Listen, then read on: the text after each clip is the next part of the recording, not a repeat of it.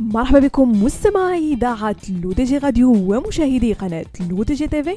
فقرة Hacks Week الفقرة اللي كنرافقكم من خلالها أنا عايشة بوسكين في مجموعة من les astuces اللي يقدروا يسهلوا حياتكم اليومية. من بين أسوأ السيناريوهات التي قد تحدث لك بغتة هي أن تتلطخ إحدى قطع ملابسك ببقاع الحبر فالتخلص منها ليس سهلا سواء لطخت اليدين أو الملابس أو المفروشات.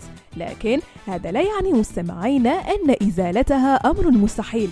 كل ما عليكم فعله هو اتباع الطريقة الصحيحة التي سأشرحها لكم بالتفصيل.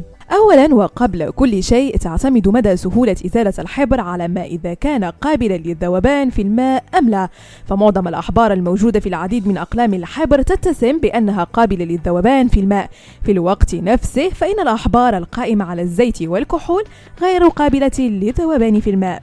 ففي حالة كان الحبر غير قابل للذوبان فستحتاج في هذه المرحلة إلى قطعة قماش نظيفة ومنشفة وزجاجة رش رذاذ الماء أو منظف سائل أو صابون يدوي أو مزيل للبقع وفرشاة ناعمة. كمرحلة أولى ضع الثوب. كمرحلة أولى ضع الثوب على منشفة وابدأ برش الماء باستخدام زجاجة رذاذ إذا لم يصل الحبر أو بدأ أنه ينتشر على قطعة الملابس فمن المرجح أنه من النوع غير قابل للذوبان في الماء. لذا اترك قطعة الملابس حتى تجف وانتقل إلى المرحلة الثانية من عملية التنظيف. أما إذا بدأ الحبر يسيل فسارع بمسحه باستخدام قطعة قماش جافة. وإذا لم تختفي البقعة يمكنك وضع كمية صغيرة من منظف الغسيل السائل أو صابون اليد أو منتج مخصص لإزالة البقع. في حال كان استخدام كل ذلك آمنا على الملابس افرك الجزء المتسخ برفق بمنظف من اختيارك باستخدام فرشاة ناعمة أو القماش نفسه. اتركه لمدة خمس دقائق ثم اشطفه. كرر هذه العملية حتى تختفي البقعة تماما.